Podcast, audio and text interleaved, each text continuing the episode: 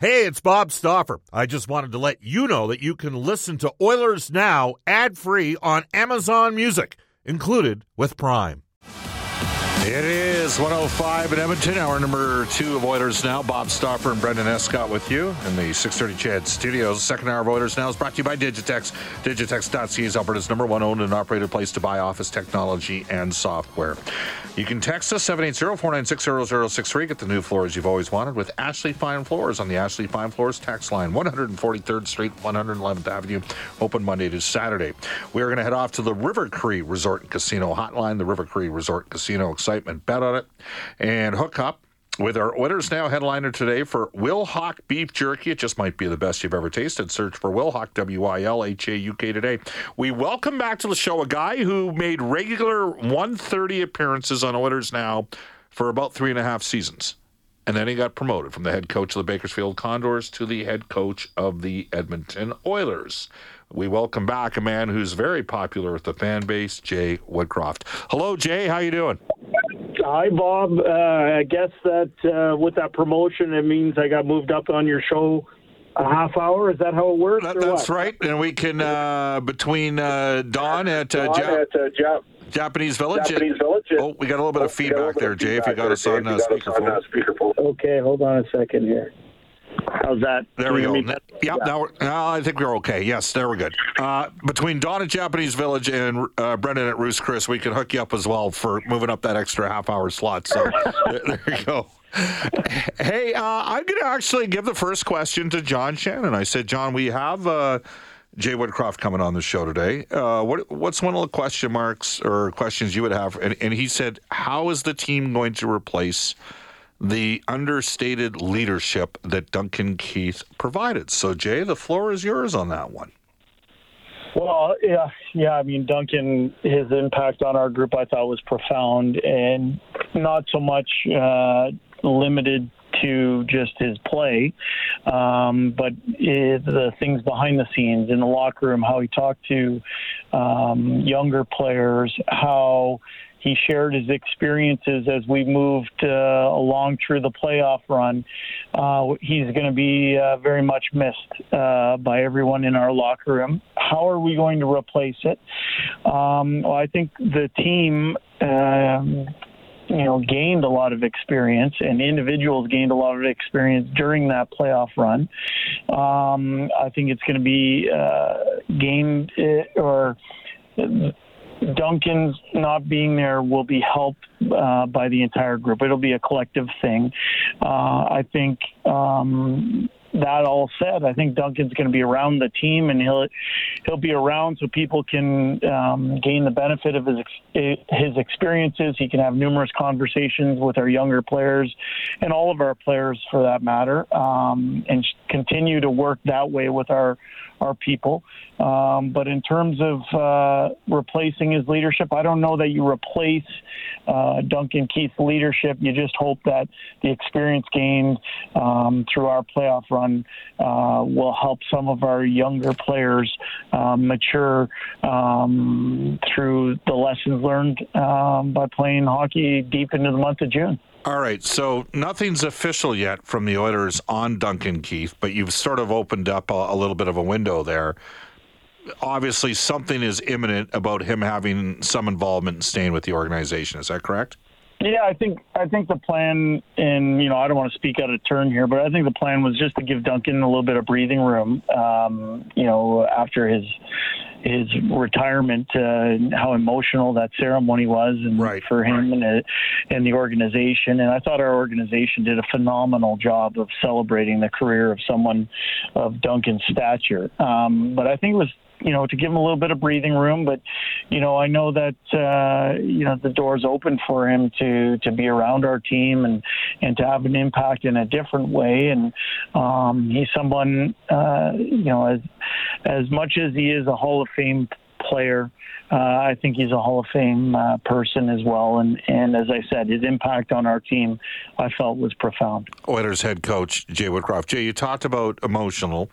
Uh, the other day, the Oilers had an availability with yourself and Connor McDavid and Zach Hyman after the passing of Ben Stelter, who you know sort of found the way to to galvanize uh, hockey fans in the battle for Alberta in Edmonton and Calgary and the LA Kings uh, uh, along the way. Calgary and for that matter, Colorado as all uh, as well. All you know got behind and supported Ben. He really was a special part of this past year, wasn't he? Yeah, um, a true inspiration, uh, a definition of what courage um, actually is. Uh, you know, I said this, I think, in that media availability. For me, I'm a, a father, I have young kids, and I get to see the impact that professional athletes have on young children. Uh, I thought with uh, Ben being around the Oilers and, and his effect on our team, um, what was special for me was I got to see how a young child uh, affected these professional athletes, and and um, you know whether it was uh, coming in into the dressing room and and talking with some of the fellas, or taking pictures after the game, or skating to the blue line as uh, the Scotiabank skater, um, you know, or you know joining uh, Zach Hyman on on the press uh, press conference stage.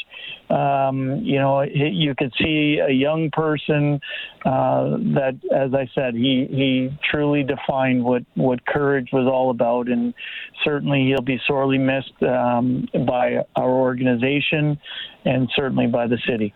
All right, we're joined by Jay Woodcroft, Oilers head coach. Jay, since we last had John, the organization announced that Mark Stuart was coming aboard to be an assistant. You've obviously, Dave Manson's a big part of you and Dave spent, you know, the previous three and a half years in Bakersfield and this past half season in Edmonton.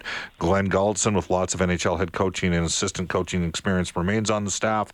What are you hoping? Uh, you know, how does how does Mark Stuart kind of fit into the Oilers coaching staff? Yeah, I thought uh, first of all, I enjoy the process of bringing new people um, into the organization or onboarding them.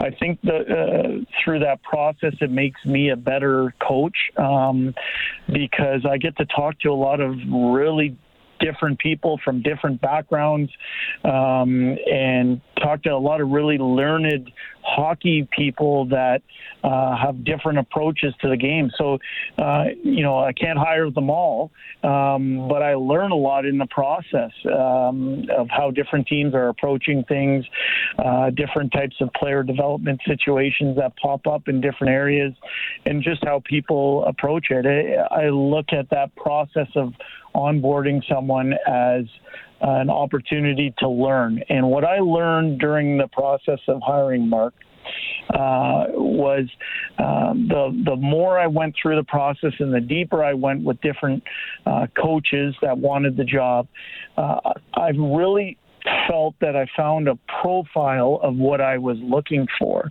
Um, and for me, I thought uh, if you look at the complexion of our staff as it is, the one thing I wanted to add was uh, another former NHL hockey player um, and someone not too far um, removed from playing at the highest level, someone who spoke the language of today's player, someone who could relate to the pressures that today's player goes through, um, but not someone just you know, immediately retired from the game, but someone who's put their time in and, and worked, um, you know, in the coaching profession and is willing uh, or was willing to pay their dues.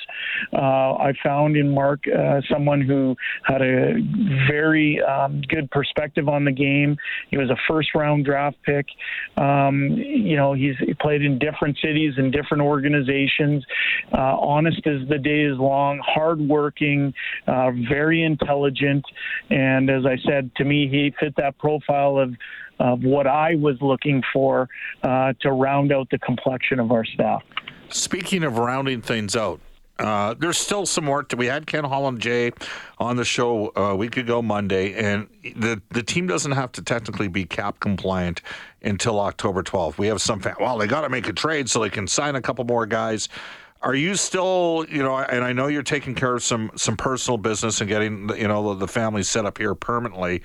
Uh, but are you still sort of keeping an eye on what might potentially be out there in terms of maybe support and depth pieces for this hockey club right now?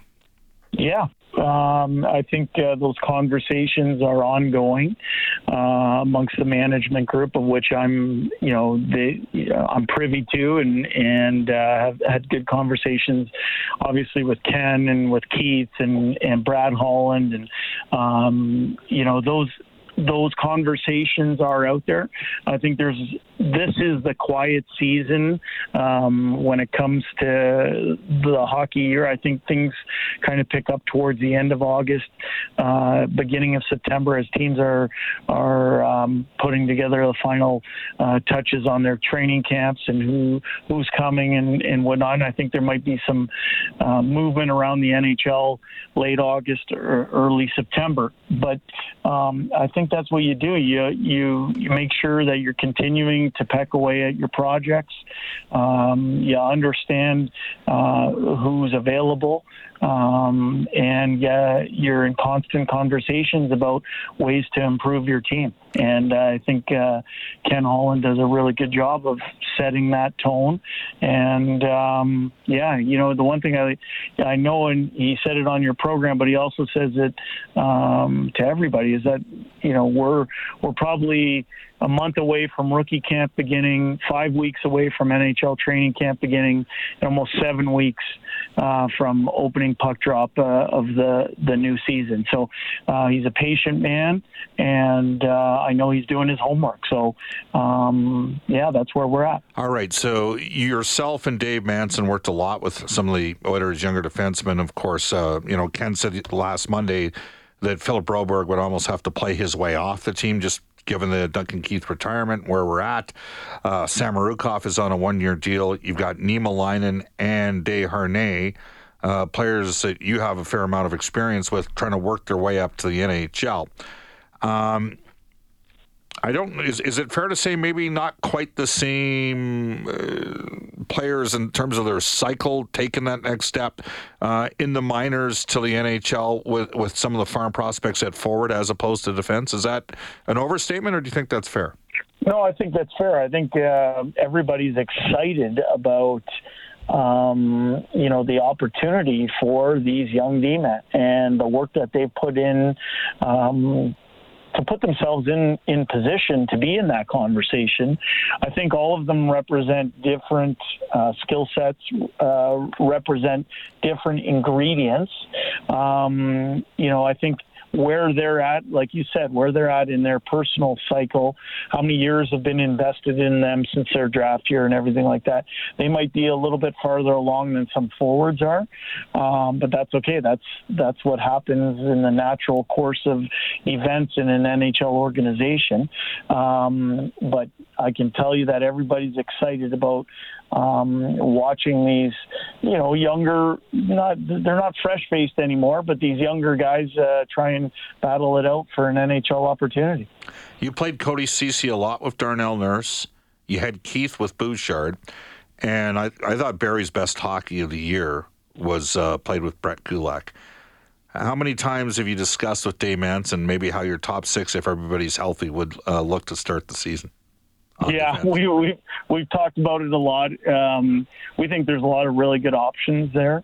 Um, you know, I think we talked earlier in the interview about you know Duncan uh, retiring, and so that opens up opportunity. That opens up playing time. Um, how it shakes out, I think those things are decided in training camp. I think the training camp is the time of year to maybe experiment a little bit and see who fits with who. Um, we've always maintained that you know, we might have a starting point on something, but we want to make sure that we're light on our feet, that we're using our eyes, and that we give um, situations enough time to develop, that we have patience um, to let things play themselves out. But ultimately, uh, in the end, I think the players through their play uh, show um, show you uh, what the best combinations are, and it's our job to make sure that we're paying attention we're joined by Oilers head coach Jay Woodcroft. He's our Oilers Now headliner today for Wilhauk beef jerky. It just might be the best you've ever tasted. Search for Wilhauk, W I L H A U K today. All right, Jay, I'm going to put you on the spot here. Would you hesitate at all putting two relatively inexperienced defensemen, both first round picks for the team, Philip Broberg together with Evan Bouchard because that would enable you to keep the other two pairings as was throughout the course of the playoffs? Or would you think maybe you wouldn't want to have you maybe want to have Broberg with more of a more experienced option? Yeah, I, I think those conversations are still to be had and worked through um, heading into training camp. Uh, I, I, would be remiss to uh, pigeonhole anybody or um, you know limit anybody's opportunity to move up the lineup or whatnot. Um, I think you asked the question of would I hesitate? I know both of those players. I've seen them at at the American League level and the National Hockey League level. Uh, Dave Manson has seen them. We're quite aware of what their strengths and capabilities are. Um, we're going to try and work that through in training camp and ultimately put players in the best positions they can to have success, not only personally, but for us to have team success. I think that stuff plays itself out. There might be times uh, where we experiment with a pairing that looks like that we'll see. We'll okay. let it play out in training camp. Well, we're going to play the same game at forward, but it might be an easier answer for you. Okay, I might, I, you might actually be able to give me a. Uh, you're, you're being very, uh, very deft, but you can be a politician on this. Uh, and, and, that's you know Ryan McLeod.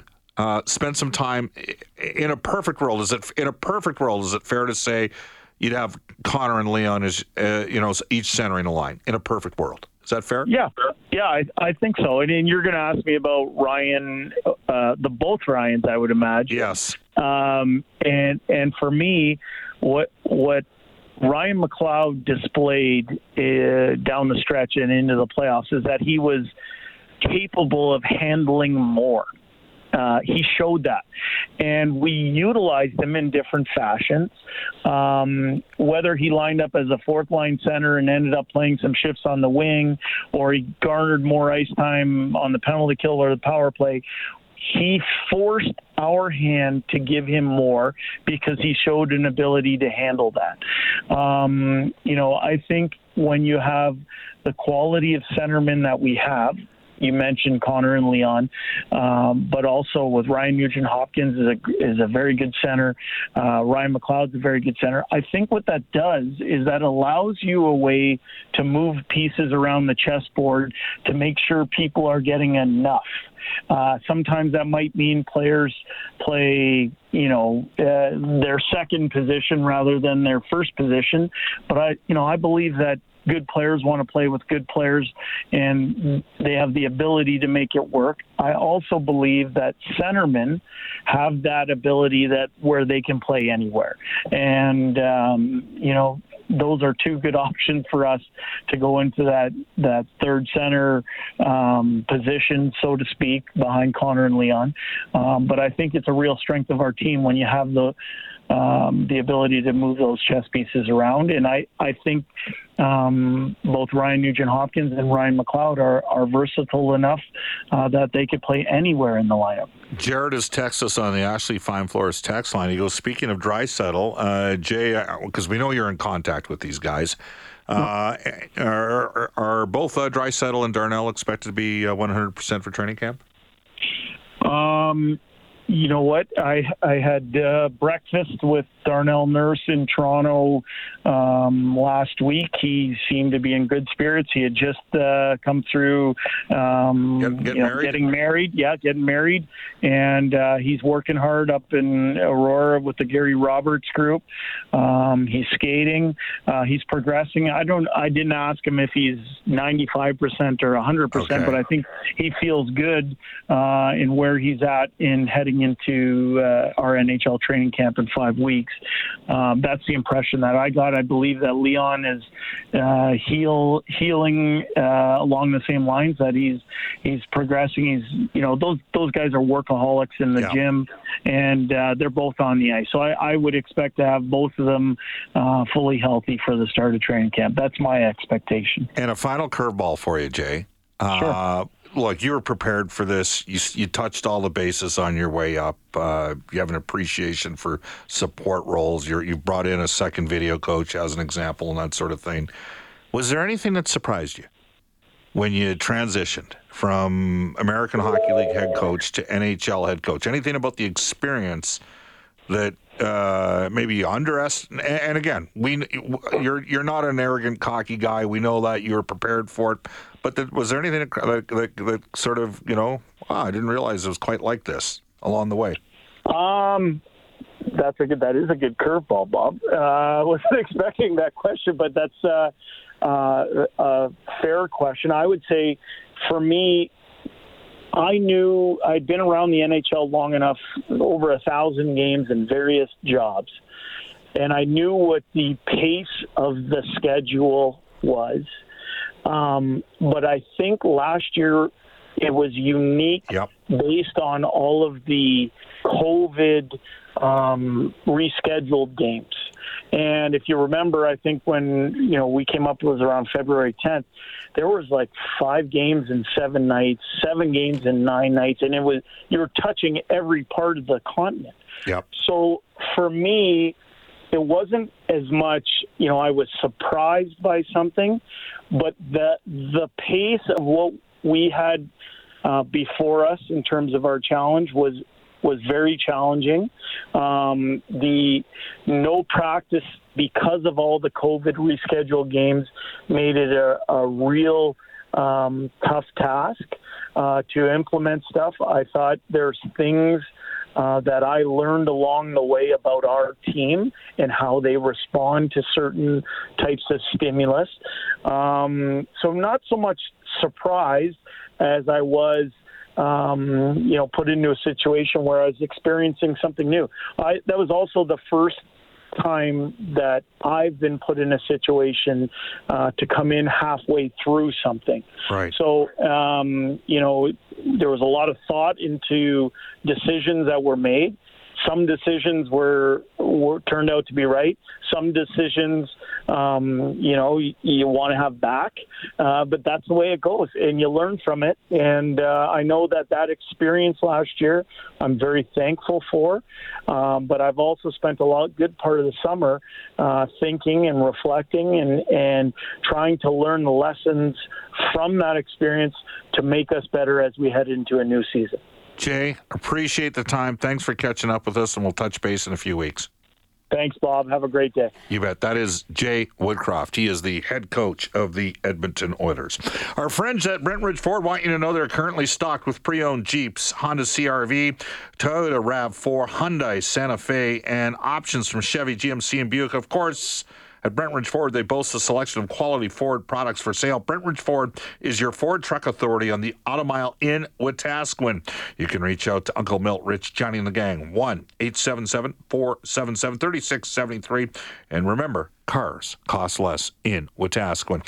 128 in Edmonton off to a global news weather traffic update with Eileen Bell. When we come back, the president and CEO of the American Hockey League, he's the former two time assistant general manager of the Edmonton Oilers. He was GM in Columbus as well. Scott Howson when we return in Oilers Now.